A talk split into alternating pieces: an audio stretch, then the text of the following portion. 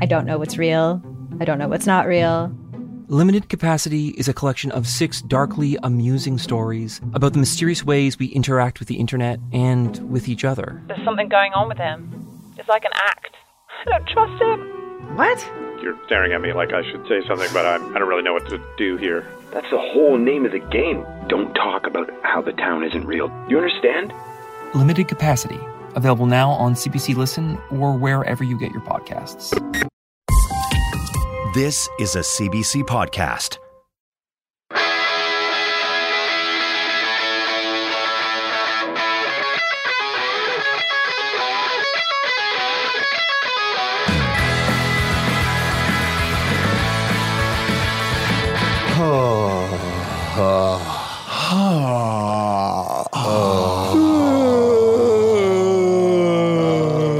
Okay, okay, okay. Enough of that. Um, holy smokes, guys! Last night was one of the best nights of my life.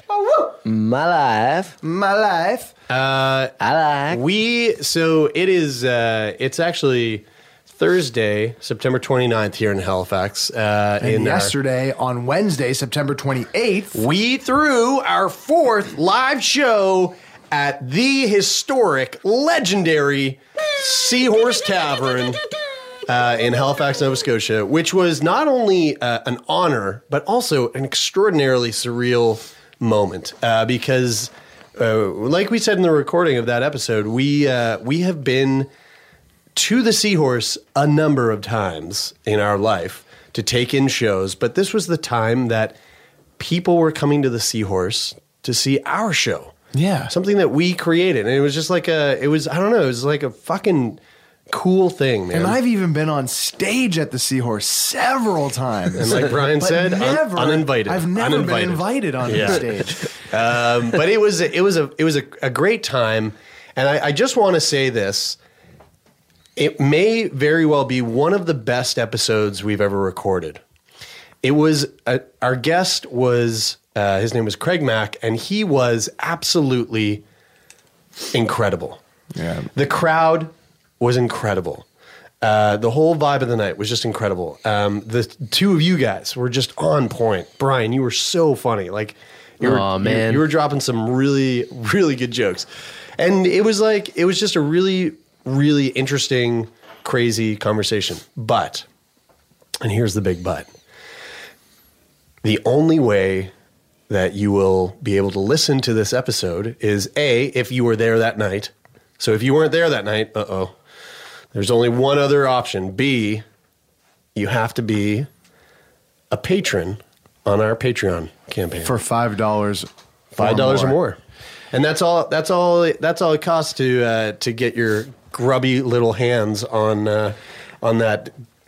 and, and- Beautiful and little you know, you know what? Uh, it's I I'm really ex- I'm really excited that we're only releasing it on Patreon because we we appreciate our the the those who are contributing to our campaign so much.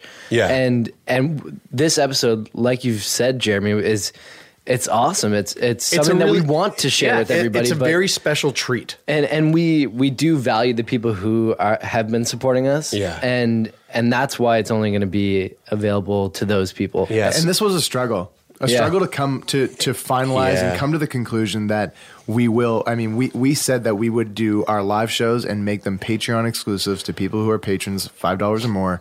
And w- after we recorded the episode last night, we all looked at each other and we, we were like, "We're going to put that out to everybody, right? We're not going to we're not going to keep that for Patreon." And Then we sobered but up. then we would, but then we would just, Yeah. but then we would be, we would be going against what we said we would do, which would be a Yeah. shitty thing for us to do.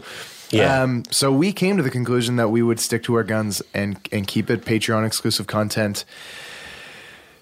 So Yeah. So, uh, needless to say, if you've been thinking about doing it, uh, this is a great opportunity to hop on that train. Uh, that episode c- could very well be going up on our Patreon on the uh, the first of October. So, um, so and that's that's so you know real what? Um, so let's get into today's episode. Yes, let's. Uh, today's episode is a it's a it's a special one Uh, special because Brian and no, sorry guys, I just yeah, fuck, I was just hitting on you.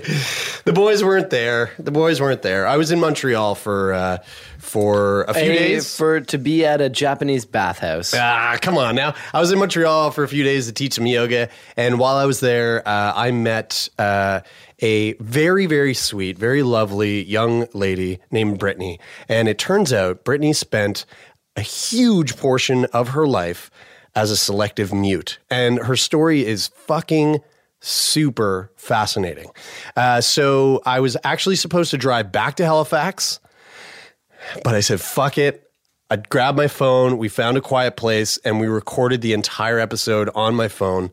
Uh, so if you're wondering why the recording sounds a little different than it normally would, not as rich, not as full, it's because we're doing it on my iPhone. But uh, man, Brittany, what a guest. Uh, what a conversation. I hope you enjoy this as much as, uh, as we did. Enjoy. Welcome to Sick Boy, a podcast where we talk about what it's like to be sick. This week's guest is Brittany. She was a selective mute. So this week, let's listen. Check, check. All right, so it's more strong recording from this side.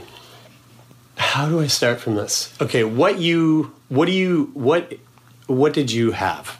Like, what, what is it called? What did I have? Oh God. Is it selected Um, mutism? Yeah, it's called selective mutism. Selected? Selective. Selective. Selective, yeah. Yeah. Selective mutism. Yeah, that's it. So what is that? What does that mean? Like, what is selective mute? Is there a difference between mutism and selective mutism? I honestly don't even think so. I think all it means is that per- the child or whoever has that is just mute or selective of who she or he speaks to. okay. So I feel like it's a lot comes down to trust issues.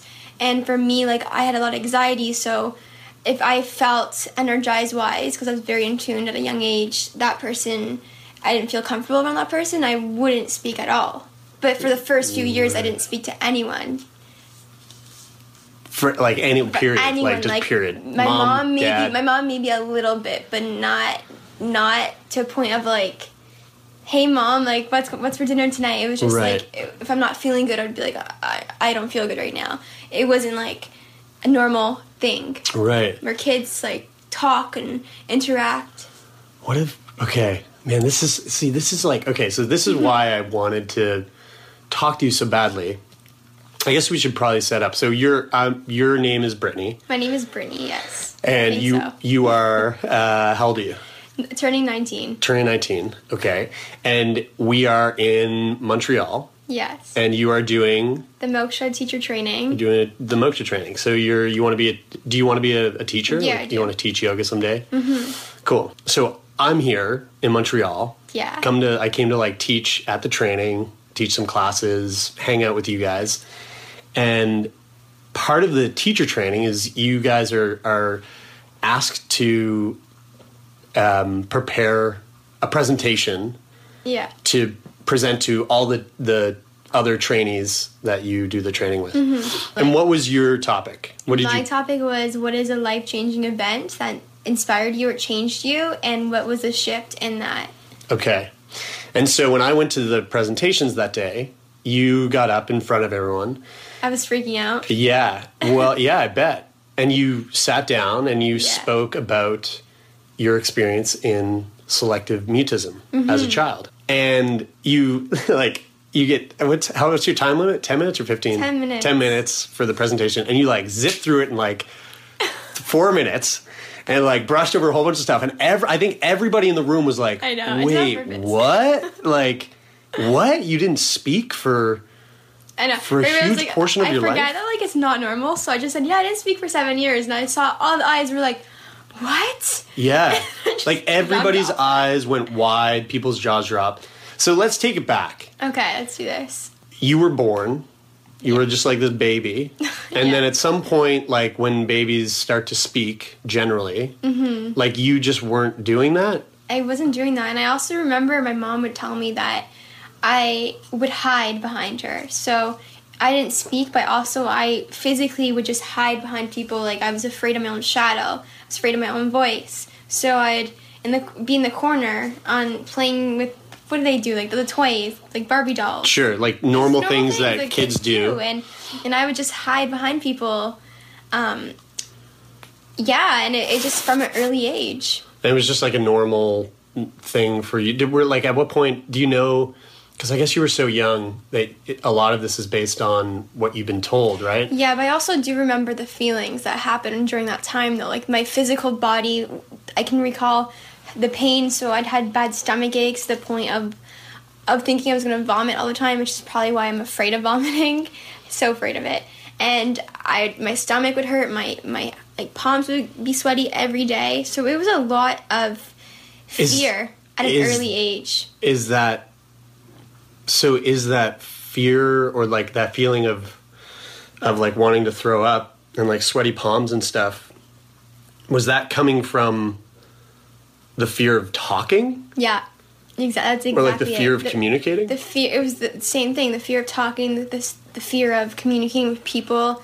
Um, for some reason, I didn't feel secure in my own self, or or wasn't ready, I guess, to let the voice out. So I would just, I would literally just hide behind people. I would cry in kindergarten class. Um, so I did cry. I was human. yeah. Remember, someone asked me that. Did you cry? Yeah, I cried. Yeah, yeah, right. Because like you're not you're not making noise with your voice, No. right? But when you cry, you do You do- that. think about and when it. you laugh, you do that, Being right? selective mutism doesn't mean that you don't have a voice. You're, you're physically um, proper to speak. It's more that mentally you're not prepared, you're not ready. So if you think about it in that way, physically I could have spoken, but mentally I wasn't ready. Mentally I, I didn't have the confidence to say, hey guys, I'm here, or hey guys, can I have a drink of water? Whoa. So if you think about it in that way, I did have a voice. It could have came out any moment, any time. Right.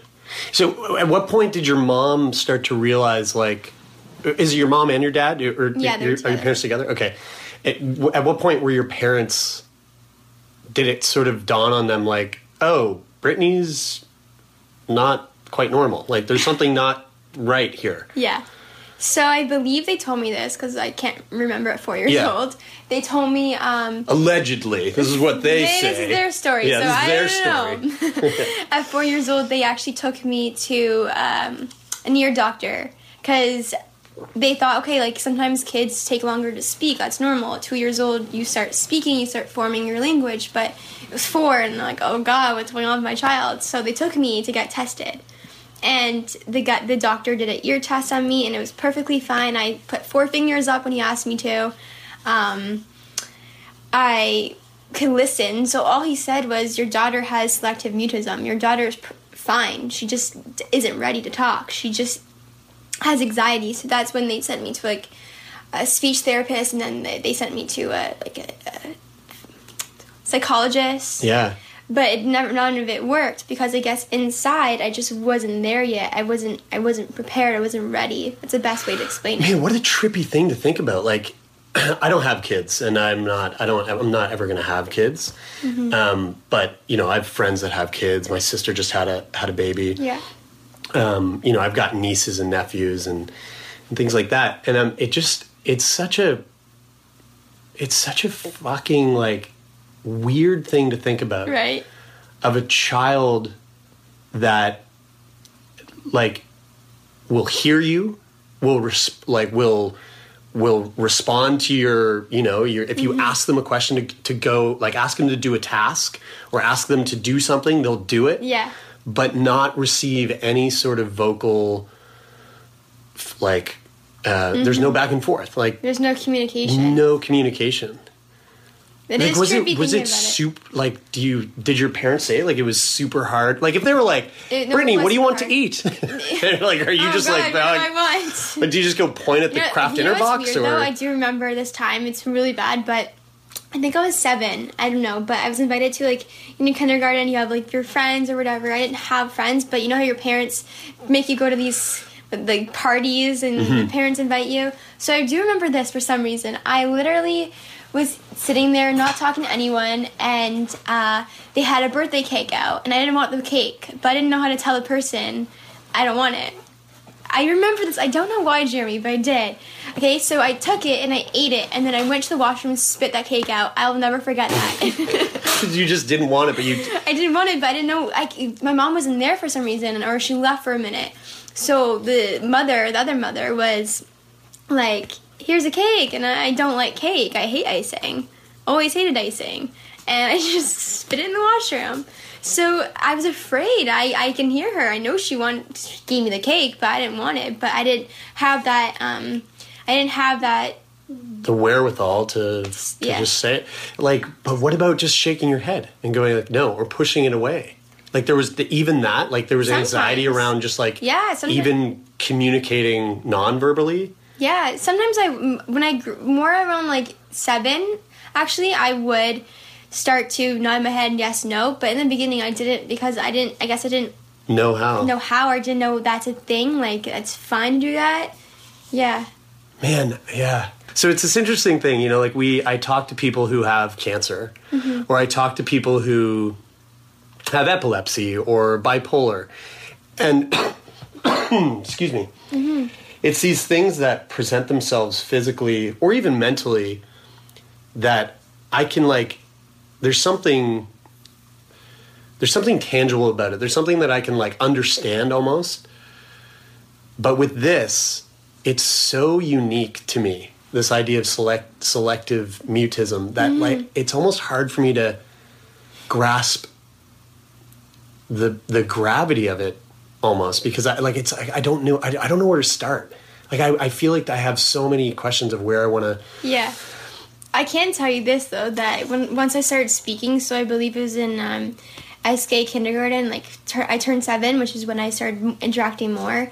And I had this best friend who I'd known him since I was a baby because my our families grew up, and I would actually whisper in his ear and be like, "Can you tell a teacher that I I need to go to the washroom?" So she, so he's the only person I would speak to actually, which I Holy didn't mention shit. that. So his name is Ryan, and um, I've known him forever, so I was always in kindergarten class with him or preschool. We were always together, so I felt safe around his energy. And so I'm literally, I would be like in his ear, Ryan, like I need to go to the washroom. Can you tell Miss whatever her name is? So we did that, and he would speak for me, and he was the only one. Him and my mom were the only ones who actually could, who actually were a voice to me. Right. Actually, the ones to be like to understand Doing- me, telepathically, yeah and doing the verbally, speaking for you. Yeah. Man, what a what a crazy thing. How hard was it for your for your parents? Mm. I- I, I- assume it was hard. Yeah, let me ask you this then. So, so with with living with cystic fibrosis, like there was a there was quite a large period of my life where I, me and my parents didn't really talk about it in depth, um, and that was really hard on my parents, and it was really hard on me. This like lack of communication. Yeah. Do you talk to you? Have you talked to your parents much about their experience with your selective mutism? Honestly, I haven't. Not a lot, which is which I should do. But before writing this book, I've actually asked them a lot before writing the chapter about it, and so they told me a few things. But I don't. I think for me, I think my parents just. I think maybe it was a bad time for them. I think it hit them a lot Yeah. Because I have an older sister who's the opposite of me. She's 21 and She just started loud, speaking at like three months three old. they were months like, old. "Holy shit! What the hell's going on? Like, oh my god, Shut this baby up!" they couldn't shut her up though. That was the issue. She would go and pull, hit babies in the face and yell, and then I was the opposite. So I Oh, think wow. they didn't understand how to balance that out. Here you have a daughter who is so loud and took karate and literally pulled like bit baby's fingers off. My sister was nuts, like scary. Holy shit! How old is your sister? She's 21. okay, so you guys are close. Close age, Like, yeah. yeah. Wow. And I was the opposite. Just like living in a yeah, just like living under a rock and like kind of peering out every once in a while. yeah. Did your parents ever uh, like was sign language ever something that they were like maybe we should look into signing to her? Nothing no, like I learned that. it actually two years ago just because it's a curiosity. I think Yeah. it's very interesting, deaf people and how they can't communicate. So I learned a little bit on my own time, but Yeah. they never. I don't even know if it was like at the time something that they like knew a lot about. Yeah. Like signing is coming out more now. Mhm. It's, a, it's a new communication. Never did that. I should have. Yeah, right. much easier. Yeah, well, I mean, yeah, but like you're you're so young, so like how would I guess you wouldn't really be the one to to know that that's a an option, right? Mm-hmm. Like it just it makes me. I'm just trying to think of like if I had a kid a I'd probably go fucking bananas because I'd be like, how do I communicate with this little thing Yeah. that I'm that I'm trying to raise and like I don't want it to die. You made it. I need to. I made it, and I need it to like live to go on, Yeah. but it won't communicate with me. Like just trying to find ways to to make that communication. true. And I believe maybe that's the reason why my, when I grew up 16, going through everything I went through, like depression, maybe that was why there was communi- disconnection between me and my, my family. Maybe it's because I really had seven years of of not being physically grounded, not being connected. Yeah. So it could that could actually be reason. Hey, like that could that could be a point, but I also think teenagers normally are disconnected to their families. Oh, for sure. I think that's a totally like yeah, that's a totally normal. But subconsciously, process. that's a really good point. That Yeah. it's because I, I wasn't connected to them, Mhm. like most parents are to their kids at little age. Yeah, yeah, interesting. I know you. I know you. You were. You were kind of. You alluded to like the. You hate when people ask you like, "What was the thing that made you feel this way?" Um, and and we don't have to go into that, but um, you know, your parents were you were you said that you went to see a, like an ENT specialist, and then you went to like a psychologist, and and those kinds of things. Like Okay, well, I'm- through that okay, through I- that kind of like exploration Mhm. through like head doctors and stuff like that like were you guys able to figure out like Mm-hmm. what the fuck was going on Still to this day, I can't figure it out. i don't know. That's why when people ask me that, I don't know. Yeah. Of course, there are a few things that are coming to the forefront in my mind that's making sense that I haven't come to um, a term of like, okay, this this happened. It's kind of like repressing things, but generally, like, there's still com- answers. There's still question marks. what are those things that are kind of coming up to the surface sort of Um, those things. Honestly, it's it's more feelings in the body which which brought to attention. It wasn't really memories because I I for some reason I my memories are very very blank. Hmm. But I went. It was two years ago where my body just started feeling things from the past, and I was like, "What is happening right now?" Triggers everywhere like a like an emotional like an emotional feeling trigger, like a feeling, like it was almost like I was reliving that point in my life where I was silent. So that was starting to like like a puzzle piece makes sense, but then it still doesn't make sense. Like I'd have feelings where I was like I felt unsafe, so I'd have that feeling like where you crunch over and you hold your stomach, Mm. and I'd have that feeling, and my body would feel it. Mhm. It wasn't really my my heart; it was the body that and this was a couple of years ago yeah, it was, it was, it went on from like two years ago to that this last summer. and what what was the what was the first like what was the situation that you were in that you were like ah, I, I don't feel safe You know I what it was unsafe. actually? It was my first time falling in love with a guy or opening myself to him. And that's what triggered it. It was the hurt that he made me feel that made me feel like my body triggered emotion from the past where I was like, wow, like I feel like not good enough. I feel unsafe. Right. And it's almost like that feeling of being silent and mute again, where as a kid I felt unsafe, I felt silent, I felt not comfortable having a voice. right And so that was the the, the like the pinpoint Huh. that led back the trigger to that feeling. Do you think that those types of feelings are preventing you from making certain life choices and like sure. going through certain things? Hundred percent. It those feelings, those triggers actually um they close my heart off when it comes to connecting with people, friendships. I, I lose friends like this. I have a wall up. Or relationships, men, like that has been a really hard struggle this year because I'm finding myself and feeling conf- confident in my body, but then my heart is like, no, no, no, you cannot open yourself up because I'm so used to guarding myself, protecting myself, being mute, being, being silent. So it was this actually is something that has challenged me a bit in the last year or two. Hmm. Wow.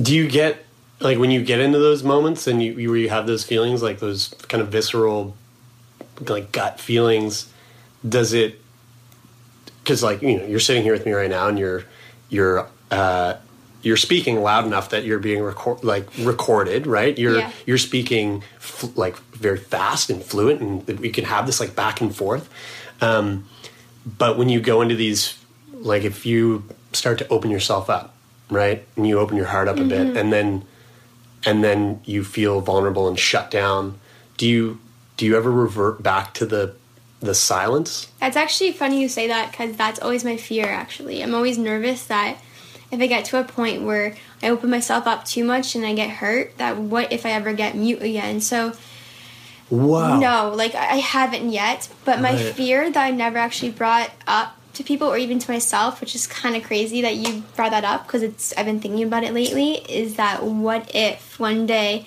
I get to a point of fear of, of pain that what if I get back to that few steps back and I say, you know what, I'm scared, I'm gonna close off.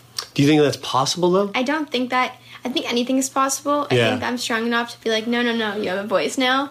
Yeah, because I mean, everyone knows what you sound like now, and like you've been talking. you know, like do you think that? Um, I guess what I mean is like, do you think that it's it's a physic like a mentally possible that that is actually something that could happen? It like, happens actually. Yeah? So, it, I read a little bit of selective mutism, and I was actually reading that most most of the time. So my case was a common case where you don't speak for the first seven years or the first four years for whatever reason, Mhm. and then there's a there's a more rare um, kind. I think, or maybe it's reverse, rare, or whatever. There's a kind where it's, let's say, like you're 20 years old and you go through big trauma, you get abused by someone, or you go through all that. Th- that's when people generally become selective. Okay, no, yeah, selective mute. So that's more that's more common when people um, become selective mute after a trauma, After, pain, yeah, and when they're older. But not speaking earlier, got mixed up. Yeah. Is is the one where it's more rare. More so rare. yes and no. Like selective mutism happens. Yeah. Right. And do you think so? I guess because you've already gone through it, um, you feel like you're susceptible to falling into it again. hmm It's obviously a fear, Yeah. a little fear that I don't pay attention to, but it's something that I don't want to happen. Mhm. You don't want to be mute. Come Mhm. on, you have like. It's funny because the other day I was thinking about this. I'm used to being in a room of loudness and being the silent one, but I'm not used to being in a room of silence and being the loud one. Which is super interesting that you're at a yoga teacher training looking to teach yoga, which is a room full of people Mhm. that are told do not speak when you go into the room and you're going to be the only one speaking for 60 minutes to all those people. Wow. You know, like that's it's it goes it's totally goes against it, it's you're you're you're basically facing your fear head on, Mhm. right? I've never thought about that. That I mean, that's it's you know you go to a moksha studio. Every moksha studio, the first Silent. someone's there for the very first time. I know for me, one of the first things I say is, and we try to practice silence in the hot room. So just no chatting once you're on your mat. Right? Everybody goes in there, and when you go in, everyone's laying shavasana, dead silent. Yeah. And then the only thing that fills that space, other than the sound of breath, is the teacher's voice. Wow. Right? So you're you're you're like you're just you're just going in there. You're like you're just taking that on. Like I'm just you're going head on first. yeah, literally just diving in. Never even thought about that. Great, now I'm scared. No, No, it, it's I mean. I think that there's something really like empowering about that. You know, there's something. It's like a kind of a just a big fuck you to to the the mutism that you know gripped you for the first. I mean, Christ, almost the first half of your life. Basically, yeah. You know, I think that's really cool. I think so too. I honestly, I never thought about it in that way, where it's like all you have is the breath and the teacher's voice. Those are the only sounds going on, unless you know Unless someone someone farts, someone lets out a big old fart. That could happen. That happens a It lot. happens a lot. in the class. It happens a lot. I was thinking that. but you know, it's the fart, the breath, and the voice. yeah, yeah, so- exactly. Those three things fill the space. yeah. Um, you've you kind of touched on it, but I, I'm I'm always curious to know how people's experience an illness or what do you call this? Like, do you, is it what, what would you call it? A, a disability, an illness, a, It could be called that. a disease? I don't. It could be called a disability or a disease, but I don't like to those words. Yeah? are Too those words are too you know like Negative. negative words. I Yeah. like to call it more something more positive. I haven't. I mean, it's more Your a quirk. blessing. Your- Yeah. yeah. Your uh, your little bout of weirdness. Weirdness, not average. Yeah, yeah. There you go. Yeah, your non-averageness. Averageness. That's the disease. So your non-averageness, um, how has it affected your relationships. You kind of touched on it a bit.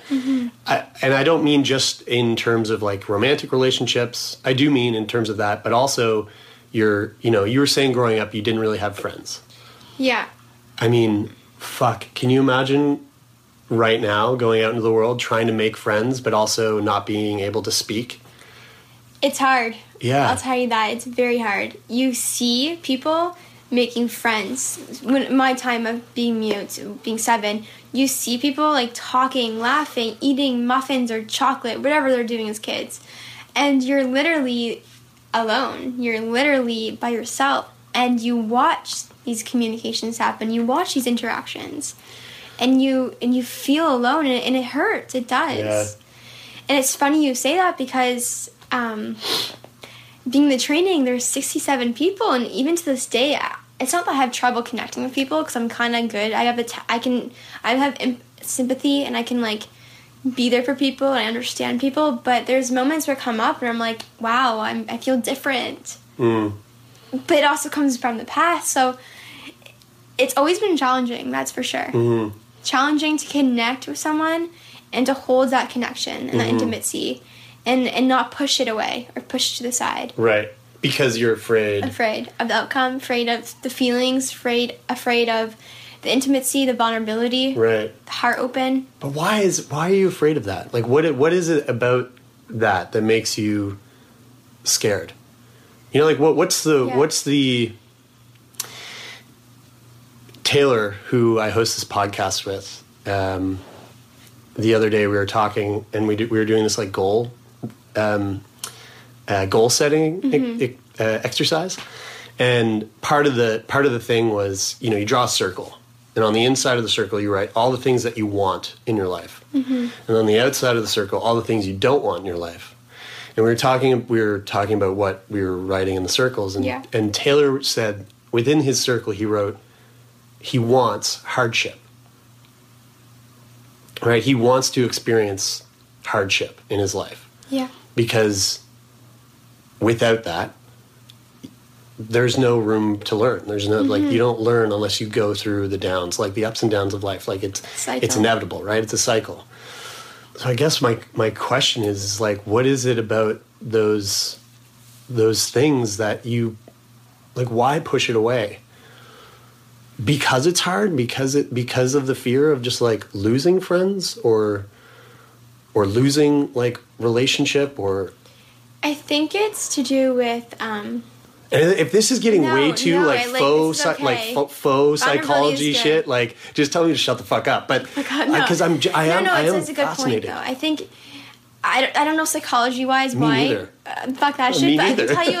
I can tell you from my perspective or what's coming up right now. Yeah. You asked me that is, I think for so long that I was disconnecting to myself. I think when you're when you when you're selective or you're mute, you find this co- disconnection to your body and your mind. Mm-hmm. Right, your body and your mind. So I think it comes to the fact that for so long I've been disconnected to this temple that's supposed to be my body and I'm supposed to be talking and using it. So when it comes to um, connections, it's like, how can I connect with someone else when my entire life I've been disconnected to myself? Maybe. Mm-hmm. But like you're trying to like before you can do that you need to actually really find within you. yeah yourself and find you know find like you were saying like find your voice or find even though you found your voice like maybe It comes. You find your voice, but you can be triggered from any moment, yeah any second. Yeah, it's it's interesting. You you you said something there, and it just made me think. Like, you know, if there's something that's so, um, we always, we always take these feelings or or experiences in life that, that are very automatic and happen all the time for granted. Yeah. Like I was kind of talking about. Well, I was going to talk about it the other day in my class, but Ted Ted stole my theme. Uh, but about how it's so easy for us to take breath for granted, right? Because it's not. We don't think about it. Yeah. It's just an automatic physiological response that runs in the background, just keeps us ticking. And what's amazing about the practice of yoga is that it sort of forces you to to not take it for granted and to actually just listen and feel those feelings. and I've never thought about it. Um, and I've, I've thought about that in terms of hearing. You know, like I'll be going through the world and I'll hear sounds like birds, or I'll hear the Yeah. wind blowing through trees, or I'll, I'll hear, um, you know, the ding of a bicycle a bell, and and there's like a almost a beauty to that. And when you hear it and you like really you're present to it, it's like, oh, this is beautiful. This is really nice. Or when you see certain colors, you know, where you see a, a sunset or a sunrise or something, and it's like, wow, this looks very beautiful. But there's, I, I've never thought about it until this moment right now, speaking to you, that the feeling of speaking, right, is another one of those things that I think we take for granted so much. Like, It's when I speak to you, too. People exactly. take that for granted as well. yeah. Yeah. Like when I'm speaking right now, there's this there's this I'm putting my hands on my chest and I'm speaking and I can feel this like very I don't know, this like warm Vibration. vibration running through my chest, up through my throat, out of my mouth. And it feels nice. Yeah. It feels nice, right? It's like the it's it's like laughing. It just it feels good to talk. It feels good to speak, to converse. Mm-hmm. And to be able to not have that feeling, right? And not know what that feels like when you were so young. I can't even like imagine how how trippy that would be to feel for the first time. It's like when you when you when you Yeah. see those videos of people who are deaf and they get the like the uh, like the implant and it's like this person hears their hears their husband for the first time or something like that and like automatically they're just like Hear their voice they're, sh- the they're just like shook like what was what was that like you know like when Yeah. you when did you speak for the first time I think it was around seven, eight. like with a full, Full. rich voice So okay, selective was more seven, eight, nine was more full voice. I had I started to make friends, yeah but I also was shy. But that's okay. I started to make friends, and so I that was the first first time I actually rooted myself and was like, okay, this is my voice. and bring it out I'm gonna bring it out and I'm gonna use it. Though I got more anxiety though. when you when you brought it out Yeah, because like that feeling, like hearing that for the first time and and letting it out and, and letting other people hear it is so sacred because you can hear it yourself. But the fear of another human being, another person, another energy listening to it is very trippy. It's very scary and frightening. Mm-hmm. And when you that's the whole thing connection. When you connect on that level with someone else, that is beautiful, but it's also very scary for that same reason. So, um, going back to your question, uh, it was it was honestly very emotional to hear my voice. This is me. This is Brittany. This is my voice. You know, because everyone's voice is so unique like every bodies are so unique. exactly Every voices are. yeah And I, f- I always say this people um, your voice is the first thing that's connecting you back to your soul, if you think about it. It's your expression, it's your communication. So it's the only thing, really, besides your body, that can actually verbalize or communicate what you want to say, what you want to do, your purpose here. So your body, obviously, is your outlet. It, you use it to do things, but your voice is what connects you back there, back to your truth, back to your essence.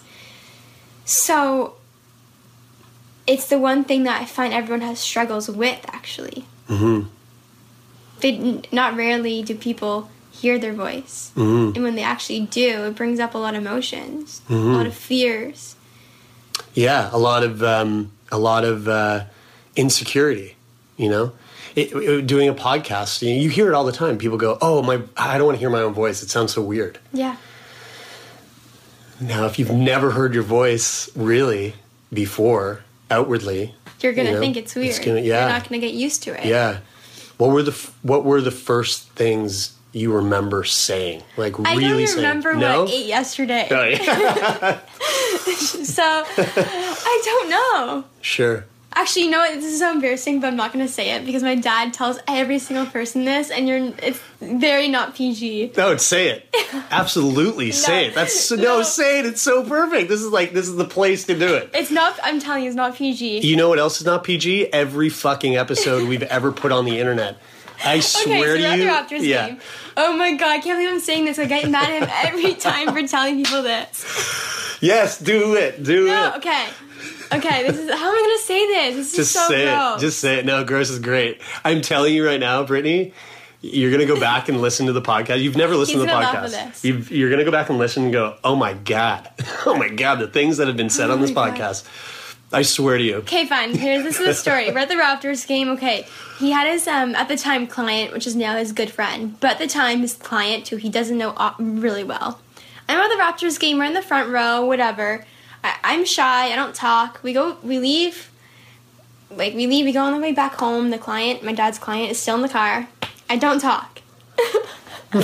I can't say this. You can do it. You see it for me. You don't even know it. okay. So I go, Dad. He goes, Yeah. And the girl's like, Oh my god, she, she can talk. oh my god. I go, I can't say it. You can. I believe in you fully. I totally believe in you. He's like, I'm like, do you remember that time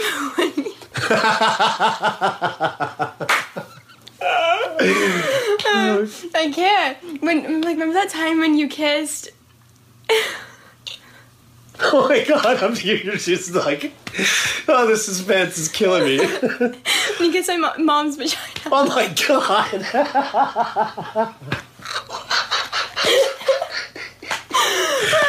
Wait. Whoa, whoa, whoa. Rewind. Is that that's not Rewind. Wait, remember the time you kissed mom's vagina? Yeah. Why? Wait, okay, hold on. I don't know why I said that. You, you don't. You, I just said that on a podcast. They're gonna kill me. oh my god. Your dad tells this story? Everyone. That's oh so my god, funny. I just cried. So why did you say that? I don't know. You just were like, uh, I'm gonna fuck with dad's client right now. I'm gonna, I'm gonna, I I'm gonna ruin this business deal. I don't even know how I knew about that. That's so oh funny. my god, he tells every single person this every time. Oh my god. We're at a dinner table. His friends over. Oh, want to hear Brittany's first words that like when she started speaking generally, like when she was nine, and then like Oh my god, that literally would have been some of your first words. Actually, like that, like I mean that that's so funny. That's so hilarious. Like my first word, well, my first Oh my word God, was dada. My, My first word was like me. baba. My first word was you my first word was hey dad. When was the last time you went down on mom?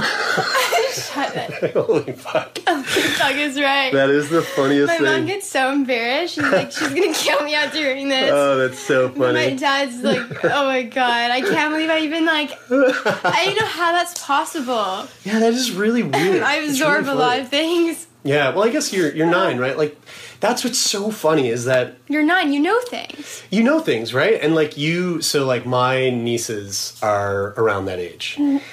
and they say the funniest things. Like they say the absolutely the the most the funniest things in the world. My my my niece Flora, she is, I think, one of my favorite people in the world. Yeah. Right. And we were. so my wife was was like brushing her teeth. Yeah. and we were trying to get her ready for bed. And she was like bridie was like uh, flora you're you're a butthead. And flora's like well you're a you're a pee pee face. And bridie's like well you're a you're a stink butt. Like just using like really random like combinations of words. Oh god. and then uh, and Flora goes, "Well, you you got a like she's like you got a vagina face." And Brady laughed really hard, and Brady said something else back to her. And then she goes, Flora goes, "You've got a penis in your butt." but like she didn't know like she had no idea what yeah she didn't know what she was saying right she just like was like well i know penis is like a, a pot like a potty word butt's a potty word let's put the two together That is so funny. Me and her have a line in common. yeah, so it's like it's kind of the same thing, right? You're just like you just you were just this oh, nine year old that decided to say something like a nine year old would say, but it just happened to be one of your first. First, God, that's so fucking funny. it's hilarious. Oh man, I've never said that. That's so hilarious. Like I never tell people that. Yeah, right. You should totally. That's like Imagine I a. said that in my presentation. Oh, it's such a great story. It's so good. You should totally tell everybody that. It's great. Like, yeah, great icebreaker. You're like, yeah, I want to know what my first word was. Uh, no. Yeah, remember the time you kissed mom's vagina? Oh God, It's so funny. you were expecting that. Uh, no, no, I was not. I think I, I didn't know what to expect, but it definitely was not that. Well, it looks like we just crossed 5 million podcasts in the world, so it is with some humility that I introduce mine, Kelly Corrigan Wonders. Once a week, we share heart to hearts with smart, good people like Bryan Stevenson, Anna Quindlen, Father Greg Boyle, talking about how we treat each other, how we treat ourselves, and how we might do both better.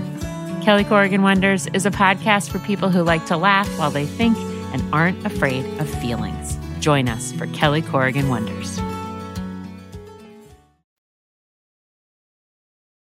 So, when you like, at what age do you feel like you started to, um, or or have you ever felt just kind of comfortable with your voice? No. Comfortable with speaking. You still don't. I do now. Um, but I mean, uh, not until not until March. Not until I release this book and Why don't, had you, to. why don't you tell us about that? So you you just you released a book. Um, it's called Not Your Average Teenager. Yeah, not your average teen. Not Your Average Teen. Sorry, It's That's- okay. that's. Um, but really though, like I released this book and it's it's about my experiences of being mute and my experiences of going through depression at 16 and trying to find myself and heal the the heal the feelings that I had to go through and finding the tools to be okay with myself. And Yeah. so when I released it, it was kind of like going right into the fear. I knew it was going to be scary. I knew it was going to come up, bring a lot of emotions up, and Mhm. and so when I had to have these like interviews or podcasts or whatever it was to share my story, it was moments like that where I got to hear my voice a little bit. Mhm. And then put that aside, I was I'm gr- I've been growing into my truth. You know, I'm maybe like 19, but I really have the body and the mentality as like a 30 year old, Mm. and that's not being cocky. It's just being truthful.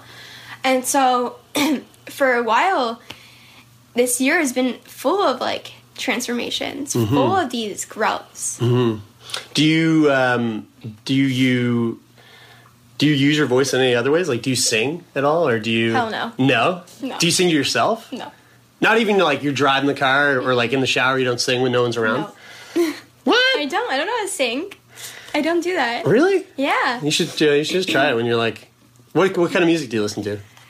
Do you know uh, Kygo? Yeah, Remixes? yeah. That's my I'm gonna. I'm gonna go. I well, I saw Kygo in um, at Osheaga, but I think he's gonna be at Austin City Limits Oh. in Austin. I, we're going down to see him.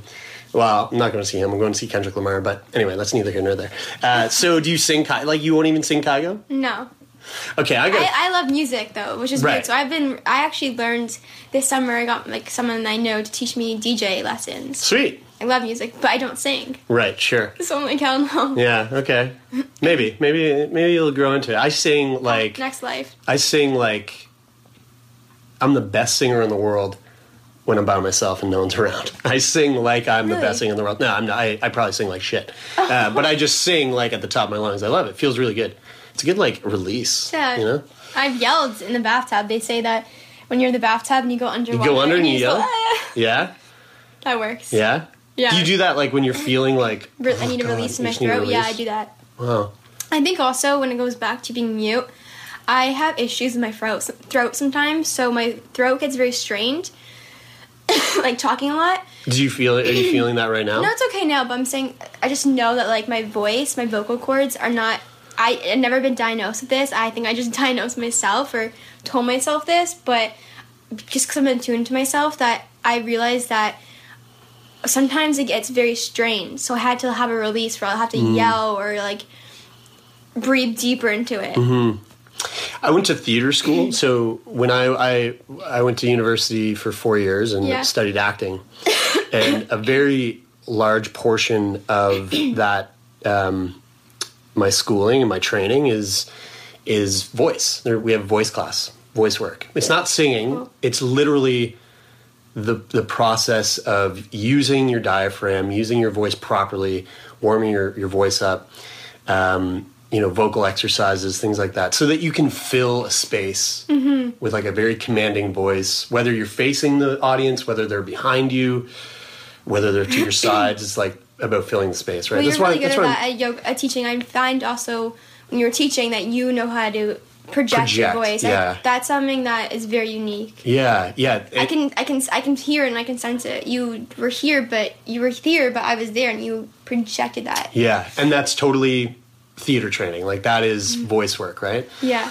Have you ever considered um, anything like that? Like like any sort of vo- vo- voice work or vocal work to like strengthen your voice or or to to find your voice a little more or anything like that? It's actually funny because I've been thinking about that for a while. I've been I've been a lot of my teachers, yoga teachers, have been telling telling me to do ohms or um, ums or whatever, and it helped a little bit. But there's obviously I need to learn how to anchor the voice more so that it doesn't get strained. Mhm. Just because I I feel that it does get strained a lot. But hey, like I'm down for There's a there's a I believe it's Kristen or Kirsten Kristen Linklater, and it it's like the Linklater technique, and sure, her it's it's what we focus on mostly in in theater school, Yeah. and uh, it's it, she has like it's just like any kind of acting technique. You know, you've got method acting, or you've got um, um, Uta Hagen or or Chekhov. There's a whole bunch of different like Yeah. like just like yoga. There's different styles, right? Different techniques of, of yoga, different styles of yoga. Well, Linklater is a different is a is a particular um, uh, technique of voice work. It's it would be interesting to see if like you should pick up one of her books. for sure. Like Linklater's book, and I will. Yeah, I'll send it to you. Yeah, it would be it would be worth worth checking out. Um, one question that I did have when you're when you were telling your presentation, and when we were talking here, is you know,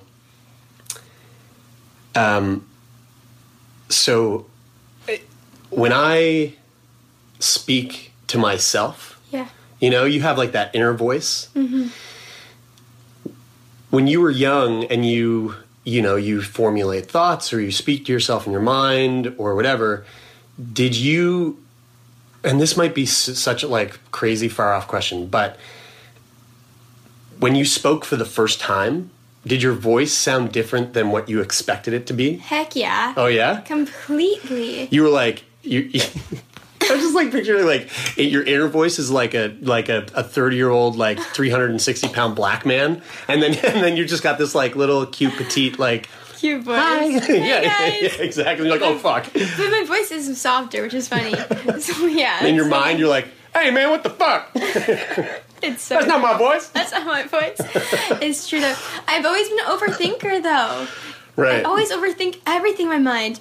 right And so I remember going to sleep at night and just thinking and thinking and talking to myself and creating stories in my mind. Maybe that's why I'm so good at writing because I always have these stories Mm. and fantasies. Oh god, my fantasies. just like just you riding dragons and shooting rainbows out of Different your, than that, but out of your yes. Not dragons, but, but still, like it's, not, it's still I can't. no, no, sorry I'm sorry that sorry okay God. So your mind, you talk a lot. You, I talk you got a lot, my mind's stories. Yeah, But God. that's really funny.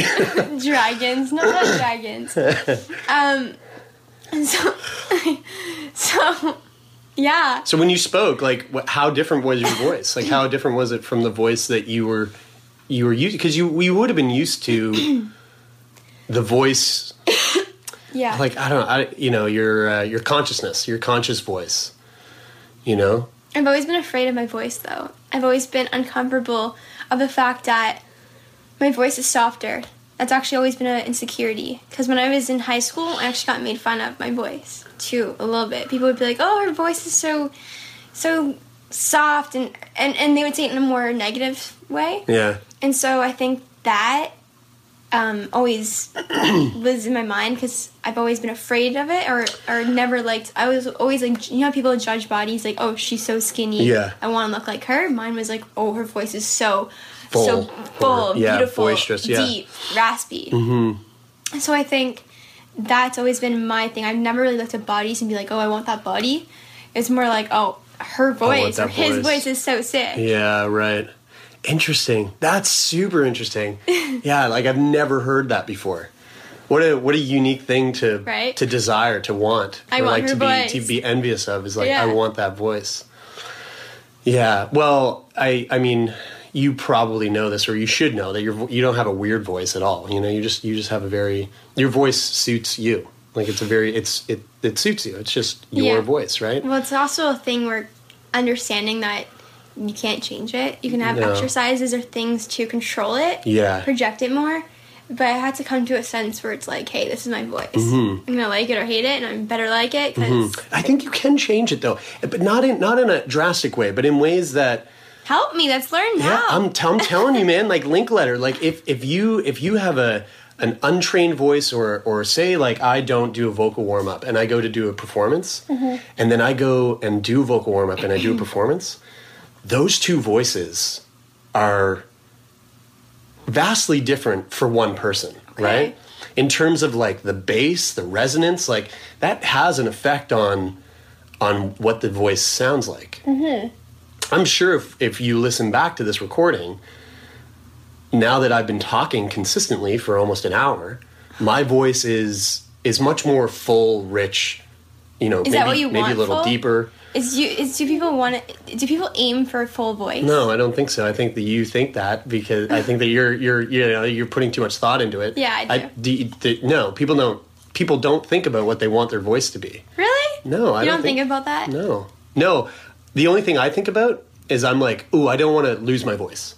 Mm, I don't want to. I don't want to um, tire out my vocal cords okay. because I talk so fucking much and I'm so loud and I'm always I'm always too loud, right? So I'm always worried about losing my voice or or tiring out my voice. Yeah.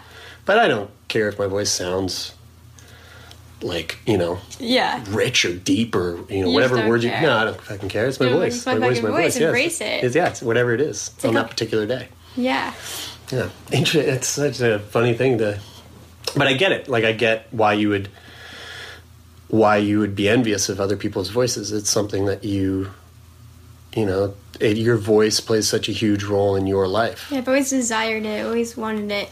I think too what has what has been coming up for me in this training a little bit, or just in general, is um, I'm not used to being in a group of a lot of people, right? yeah I'm used to just having my own bubble or a few people. So I'm the youngest. So when people say like, "Oh, you're so cute," I think that that thought sometimes triggers. Mm. Oh, like your voice is kind of cute. yeah and you're like oh, fuck you I'm not cute I'm not fucking cute Don't tell me yeah I'm cute. don't tell me I'm cute So I think too, like that has come up not just here but in general too, because Yeah. people. I'm usually the younger one in, in relationships, like talking about romance with people, with guys, or when it comes to friendships. My friends are always in their 30s, men are always older, so it's always like I've always been the younger one. So things come up with that. It's like, oh, you're so cute.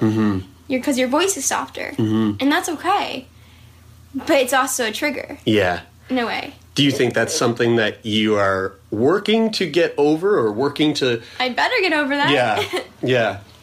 Do you think but I guess my question is like to get over that is it something that you are actively working towards? Or or is it that passive thing like I have really bad road rage. Man, I get behind the wheel and someone cuts me off, I just immediately turn into this like total asshole. No, you don't get out of the car and swear. No, no, I don't. No, I've thank never gotten out of the car. Jesus Christ, I've never gotten out of the car. Okay, good. But I do like I I just get really aggressive, and it's but it's something that I'm consciously striving towards, like chilling out on. You know, like I'm trying to work towards. I very easily could just be like, yeah, I have bad road rage, and that's me, and I just do that.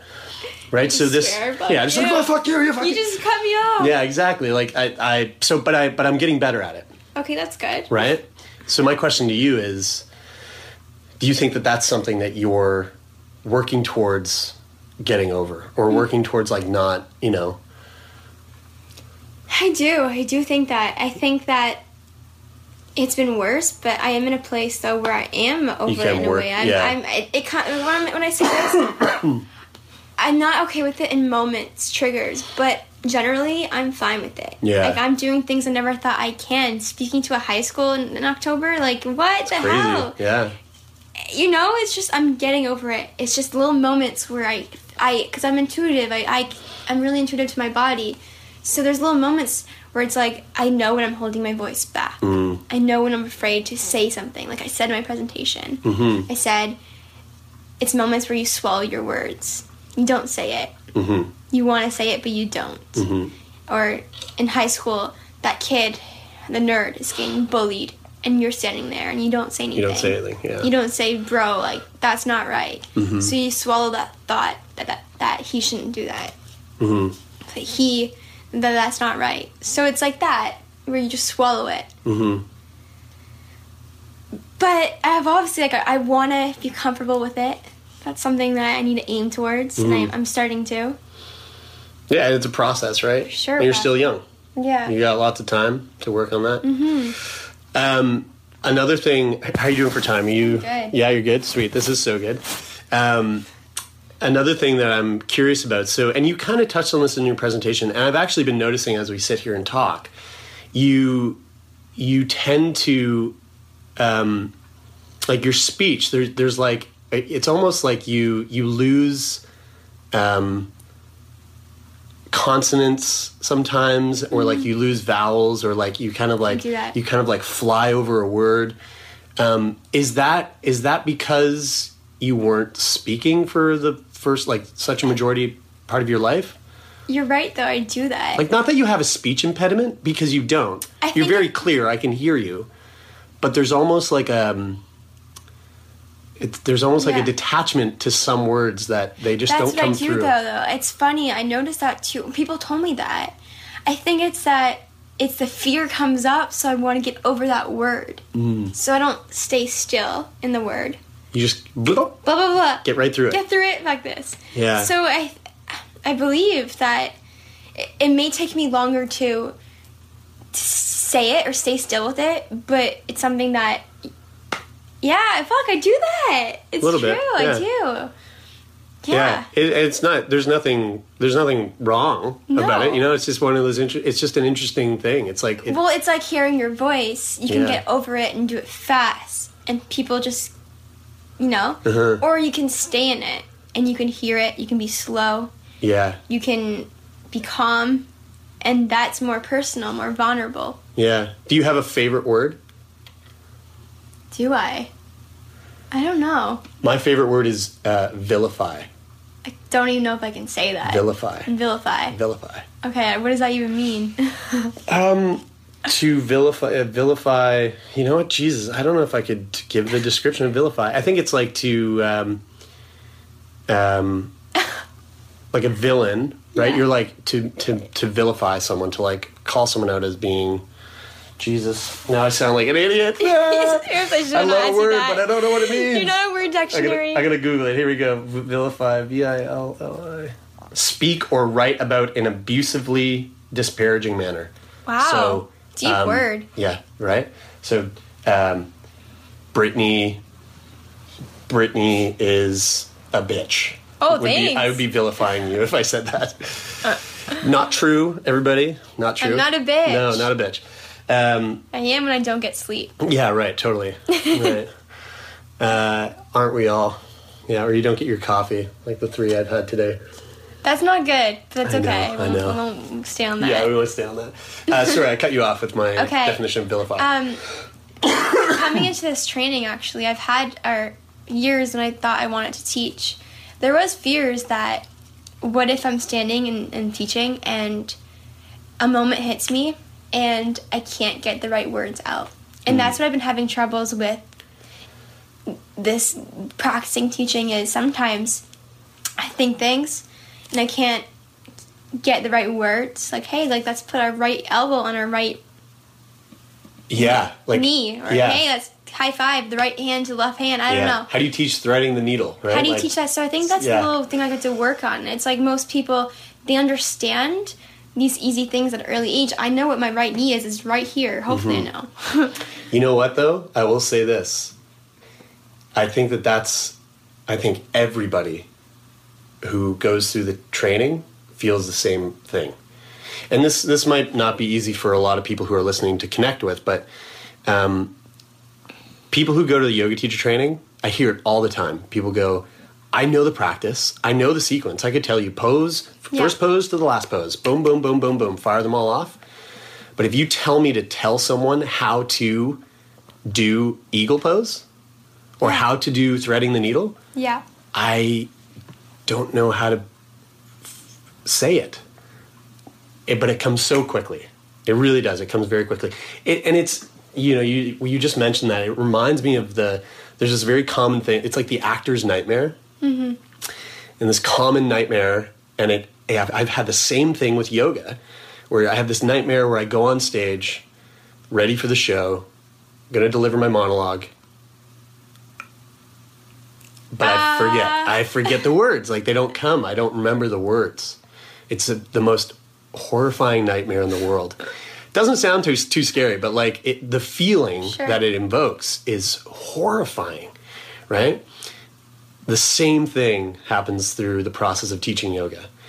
And I'm, I'm sure Taylor and Brian could say the same thing, where they've had nightmares where you go to teach a class and you just don't know what to say. Um, so just know that the 66 other people that you're doing this training with, you're not the only one. Yeah. You know, you that you you will share that experience with them. It's also I'm afraid that some words I can't pronounce. So hmm I'm- What, what's what's one word like you just cannot pronounce? okay, what word? Cyst, cyst. Cyst, like cystic fibrosis, or Like like, you have like a cyst on you. yeah, you just said it perfectly. Cyst. I know. My sister always makes fun of me. And she's like, "You can't say that word." Say it again. Cyst. Yeah, cyst. I'm missing the T. Yeah, Cyst. yeah. There you said it. Hell yeah. See, we all. Have, Yeah, exactly. I don't know. There's some. Do you have any other words that you're like that you remember. hate? You don't know. Oh, um. This is really embarrassing. I got mixed up with um, shoulder and solder. Shoulder and solder. Yeah, right. It's kind of like when people say New York or you uh, you Yeah. Spaghetti. Shoulder, Bis- soldier. Biscotti. Solder. Yeah, I don't even tripped out. But yeah. It's like you say the same word over and over again, and that just doesn't make any sense. me out. Spaghetti, spaghetti, spaghetti, spaghetti, spaghetti, spaghetti. I think that word was hard for me as a kid. Um, I would say spaghetti. Spaghetti. My mom would make fun of me. You like spaghetti? I want spaghetti today. Sounds like a sounds like a uh, exotic race car. I want to drive a spaghetti.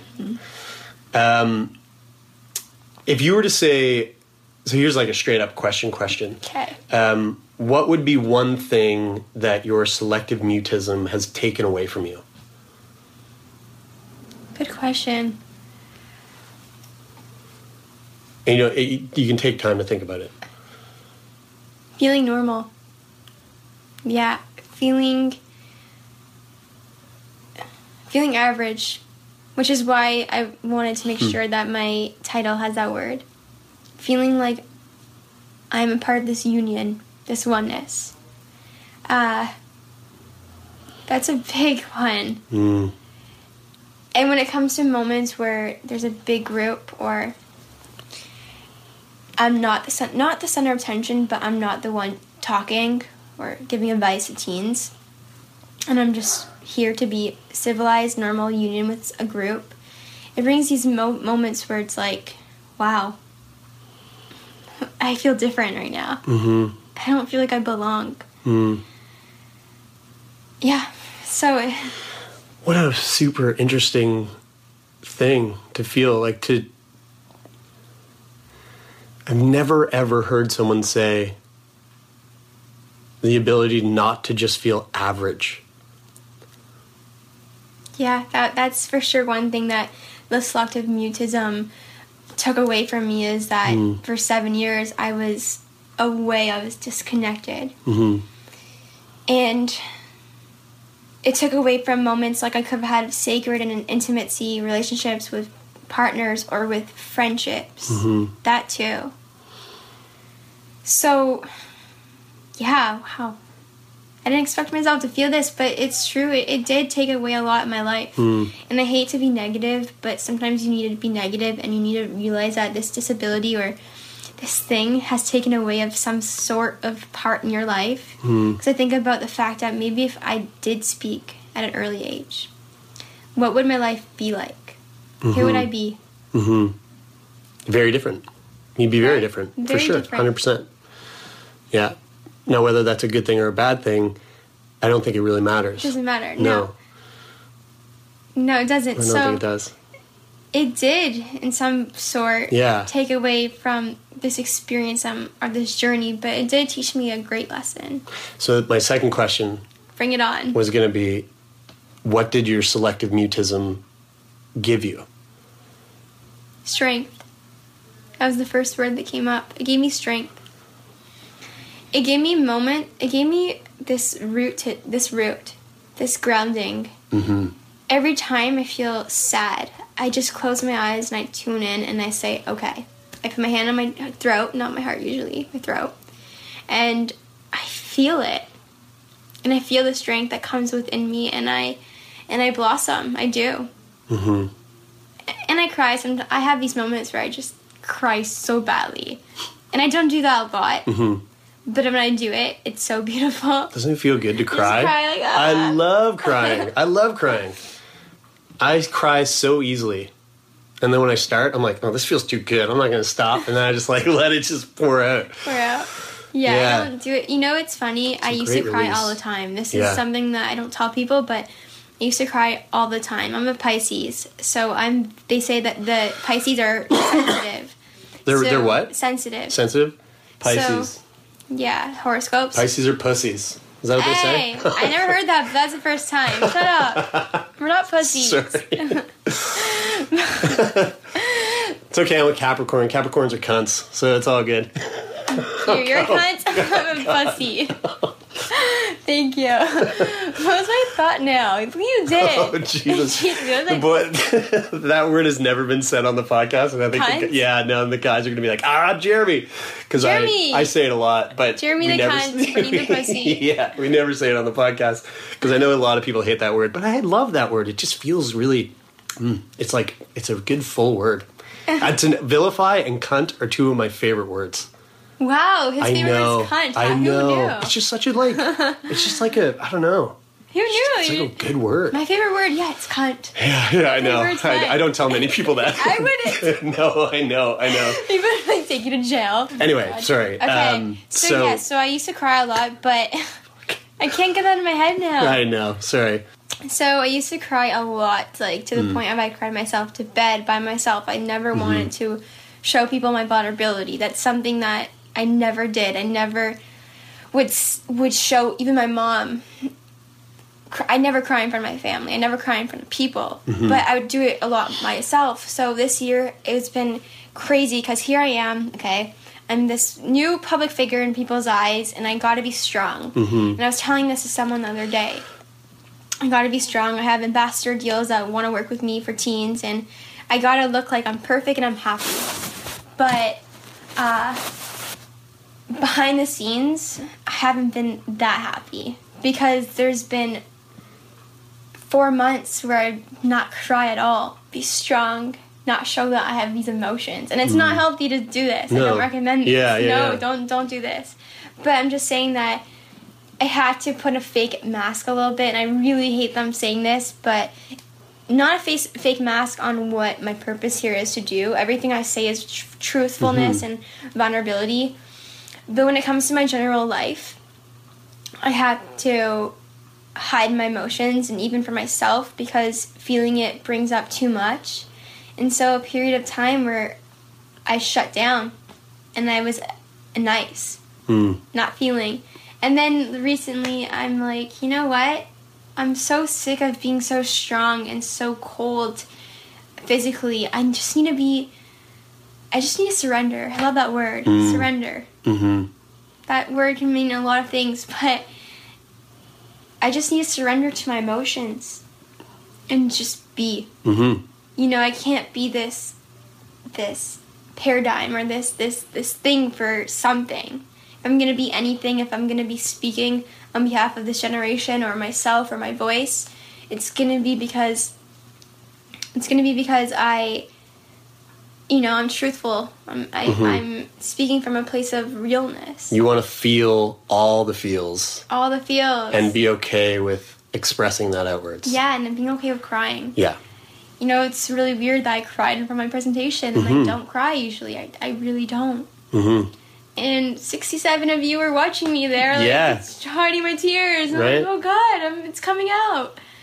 But when you do things like that, It's very beautiful. Yeah, it is. And I think that it, it also offers up, you know, you were saying that you find it hard to connect with people or or sometimes it's hard to like show your vulnerability or you know and, and it's easy to push people away but when you have a moment and it, it, crying is such a it is such a vulnerable thing to show to to cry in front of someone man if you want to have a connection with someone and like a meaningful connection not that like oh i better cry right now so that i can have this connection but if that happens like those are very special moments and i think that uh, to be able to show yourself in that light Hmm. un, unashamed and like just putting it out there Mhm. i think oftentimes it can be really uh, a really positive thing like people Yeah. people look at crying as like a negative thing especially men like oh christ men like Men we've always. We've always be been told like don't cry don't cry like push it down push it down man that shit it doesn't help anyone right i don't know i'm an advocate for crying i, I think we should all like have a good cry every once in a while You know what's very unique though? I don't know if you believe in this. You know the law of attraction. What you Mhm. think, what your energy is like in this moment will attract other people. Mhm. Or what your pain is from a childhood will create similar people if you haven't healed it. Mhm. So I'm a big believer of that. And I would manifest men in my life who don't have emotions, who have pain in their past, right and who can't be emotionally available for me, to be there for me, to support me, to nourish me. And so I was in a really terrible first time ever connecting with someone Mhm. intimate. And this guy was closed off his heart. It was not emotional for him, it was just physical for him. He's gonna come over this time and leave an hour later and do his Mhm. thing. And I don't wanna get too involved in that, but I'm Mm-hmm. Mhm. just saying it because we create it because there's a part of us that's not healed. mm-hmm. Do you know what I mean? i do i do know what you mean Do, yeah you, do, you, do you understand what I'm saying? So, absolutely yeah and so we create these people, the intimacy or friendships who are are um, a part of a place where you're not healed. yeah yeah And so I would bang bang like create guy after the next who have all Yeah. these issues, but it was not normal. Like it Yeah. wasn't healing. It wasn't. It was. It wasn't safe. hmm Yeah, the people that we that you choose to surround yourself with play such a huge role in in who you end up being, right? Um, and I, I don't know if I subscribe to. I feel like everything is a choice. Like personally, I feel like everything is a choice, but to be able to choose correctly, like choosing the people that make you feel loved and make you feel good, and choosing the Yeah. people that push you and drive you and inspire you. Um, it's not always easy to see that route. You know, like if you're if you're surrounded by negativity, you're surrounded by people that like aren't fulfilling your life. It's it's it's a tough thing to, to Mhm. notice. But like when you can step back and see that, and then go, okay, now I'm going to make the change to get rid of those people out of my life and try to surround myself with people that are more akin to like what I want, what I see my future as, or what I see my like greatest self as, as as being and being like pushed towards. Yeah. Um, that's man, that's when like things just start happening in your life that For me, I I get your point for Yeah. sure. It's so beautiful, and that's that, that's what it is. But for Mhm. me, I don't see the future. Like I don't even want to think about marriage, kids. Like I don't even know if I want that. Yeah. I, I, I see this moment. Yeah. What do I feel in this moment, and what do I connect with another person or another friend or or a mentor? What am I feeling, Mhm. and who's the people that I'm attracting, or who's the people that are showing up in my life? Mhm. Who are the people that I connect with on a deep level? Do you think those things are changing? Do you think yeah? Change instantly. Instantly, as soon as we change our thoughts Mm-hmm. and we change our perspectives, you can believe in energy, you can believe in what it is, but all it is really is you're just choosing not to talk to the, the people that Mhm. don't serve you, that don't that are not right for you. Mhm. And then you see clearly the people that get you. Mhm. Do you know what I mean? Get you.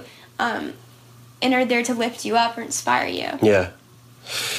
Um, before we wrap it up, what would you say to anybody out there who's listening to this who has experienced what you've gone through or may be going through what you went through? Wow.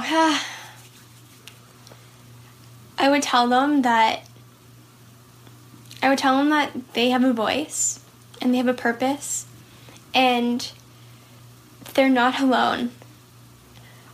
I would tell them to listen to themselves, connect with their bodies, hear their voice, and be okay with whatever voice you're given. Mhm. Really. Yeah. Be okay with whatever sounds come out of you. Even if it's not a 350 pound black man that you were expecting, but yeah. Yeah. That's so funny. but seriously though, I would tell them that. Yeah. And and they they may go through depression, they may go through anxiety. Mhm. And what, what would I tell them through that is it will pass. Like Mhm. really, it's going to pass. Yeah. I feel like we could go on and on and on. Like, I want to know about your experience with depression and like, and how that, We've gone on for too long. we've gone on for so long.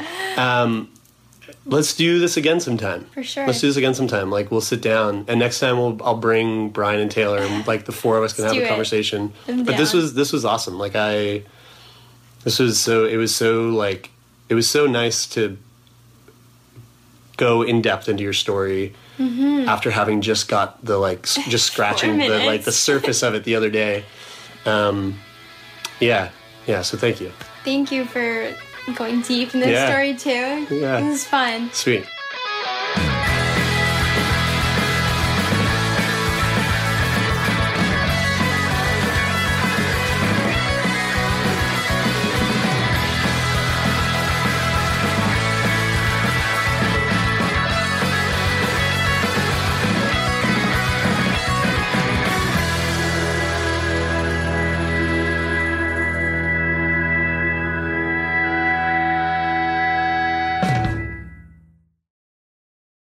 For more CBC podcasts, go to cbc.ca slash podcasts.